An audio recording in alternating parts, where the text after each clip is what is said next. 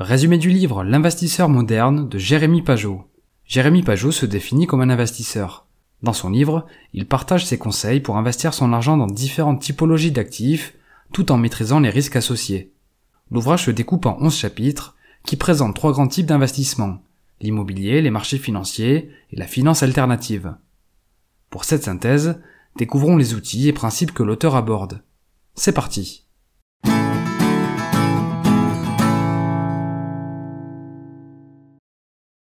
Commençons par revenir rapidement sur le parcours de l'auteur.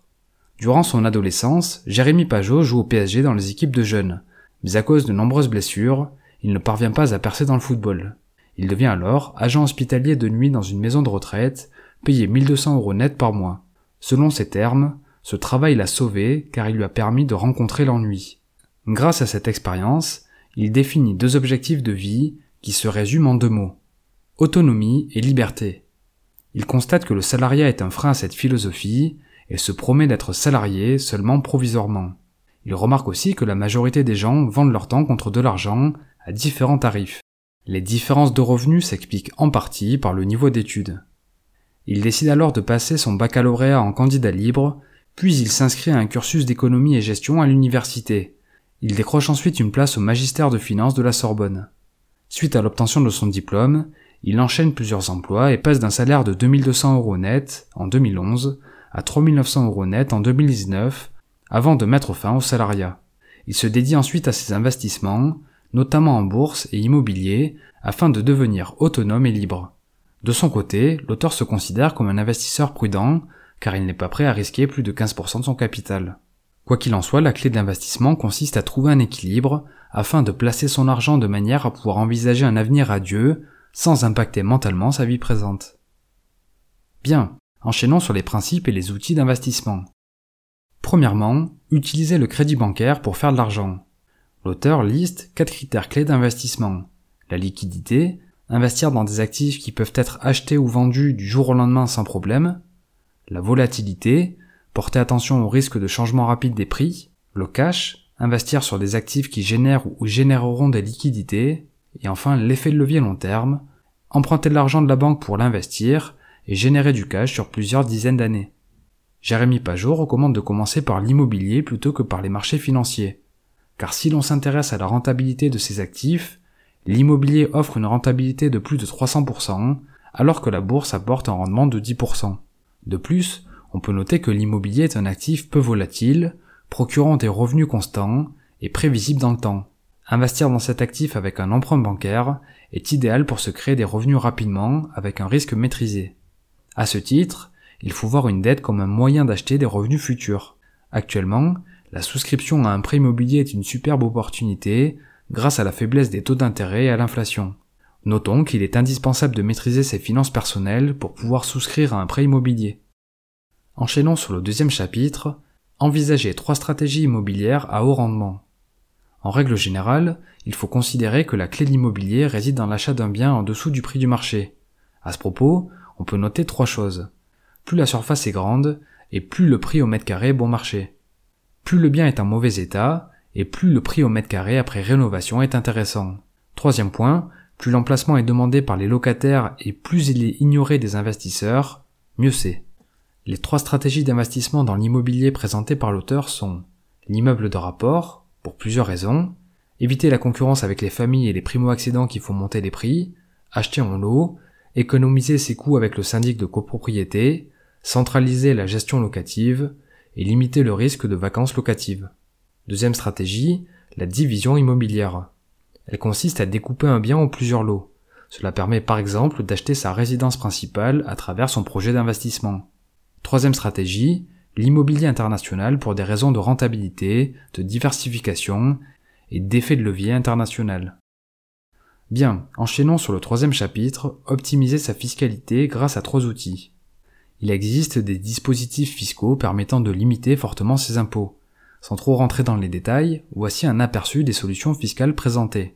Investir en nom propre, notamment lorsqu'on fait de la location meublée ou lorsqu'on entreprend une rénovation, Deuxième outil, utiliser la SCI, Société civile immobilière, pour diversifier ses structures juridiques. Et enfin, monter une holding pour exonérer les dividendes. Quatrième chapitre, maximiser son effet de levier.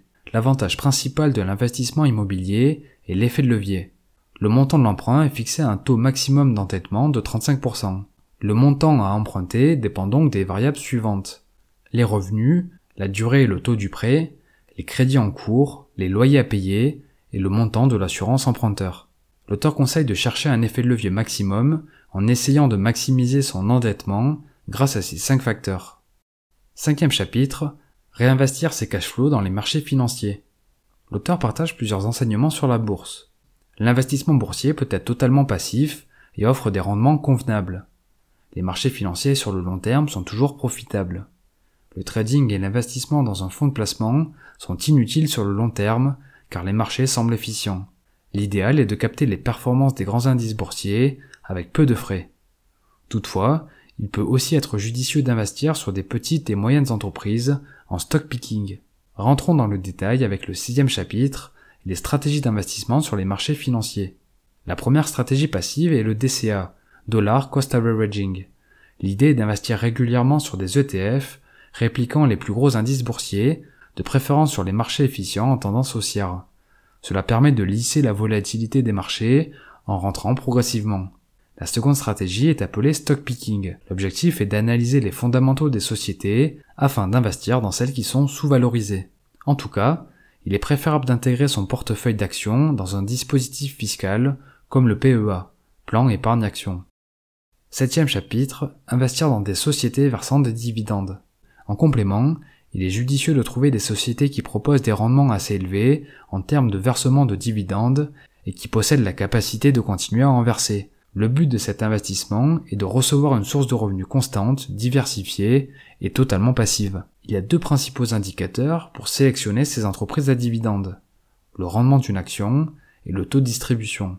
On peut noter qu'il existe l'indice du SP500 en dividendes aristocrates qui représente la performance des grandes sociétés américaines ayant augmenté leurs dividendes chaque année au cours des 25 dernières années consécutives. Huitième chapitre, s'intéresser au capital investissement. Le private equity a comme objectif de prendre des participations dans le capital de sociétés non cotées en bourse. L'avantage est que le rendement est généralement très élevé, mais l'investissement est illiquide et plus risqué. La méthode la plus facile pour investir est de passer par des fonds spécialisés qui investissent dans des entreprises non cotées. Les fonds de commun de placement à risque, les fonds communs de placement dans l'innovation ou les fonds d'investissement de proximité. Neuvième chapitre, investir dans les prêts aux particuliers. Le peer-to-peer est un marché où l'investisseur prête de l'argent à un emprunteur, particulier ou entreprise, sans intermédiaire bancaire. Le prêteur se rémunère grâce aux intérêts de l'emprunt. Voici quelques conseils prodigués par l'auteur. Diversifier ses placements sur plusieurs plateformes, privilégier les plateformes avec des résultats financiers bénéficiaires agréés par les autorités comme l'AMF, investir dans des prêts avec des durées courtes, de l'ordre du trimestre, afin de pouvoir arbitrer son portefeuille rapidement en cas de bouleversement géopolitique ou macroéconomique. Et enfin, limiter ce type d'investissement à 10% de son patrimoine au maximum. Dixième chapitre, s'enrichir avec les crypto-monnaies. Les crypto-monnaies sont des outils qui vont jouer des rôles majeurs dans les années futures. L'industrie de la blockchain et des crypto-monnaies offre de multiples cas d'usage. L'auteur s'attarde sur le plus célèbre des projets blockchain, Bitcoin. Pour citer ces termes, le Bitcoin permet de faire des transactions sur Internet ainsi que de sécuriser soi-même son patrimoine. Le modèle même du Bitcoin en fait une réserve de valeur, puisque le nombre de Bitcoin est fini et connu de manière transparente. 21 millions. Le point de vue de l'auteur est qu'un investisseur moderne doit se pencher sur le cas des crypto-monnaies. Acheter quelques cryptoactifs via les plateformes comme Coinbase est une stratégie intéressante pour diversifier son portefeuille financier et booster sa performance. Onzième chapitre, mettre en pied dans le métaverse. Le métaverse fait référence à un monde virtuel en 3D qui intègre divers éléments de réalité augmentée, de médias sociaux, de réalité virtuelle et d'applications blockchain. Il y a trois principales façons d'investir dans le métaverse. Acheter des actions d'entreprises investissant dans ce secteur comme Google, Microsoft ou Meta, investir dans la crypto métaverse comme par exemple avec le jeton Mana du monde virtuel Decentraland, investir directement dans le métaverse en achetant un terrain virtuel ou des NFT. Attention, l'auteur précise que ce dernier type d'investissement est risqué car il s'agit d'une nouvelle industrie émergente. Toutefois, la force de l'investisseur moderne est de toujours rester curieux, attentif et à l'écoute de tout ce qui se fait dans le monde de l'investissement. Merci pour votre attention, j'espère que le contenu vous a plu. C'était Mr. Fanjo, à très vite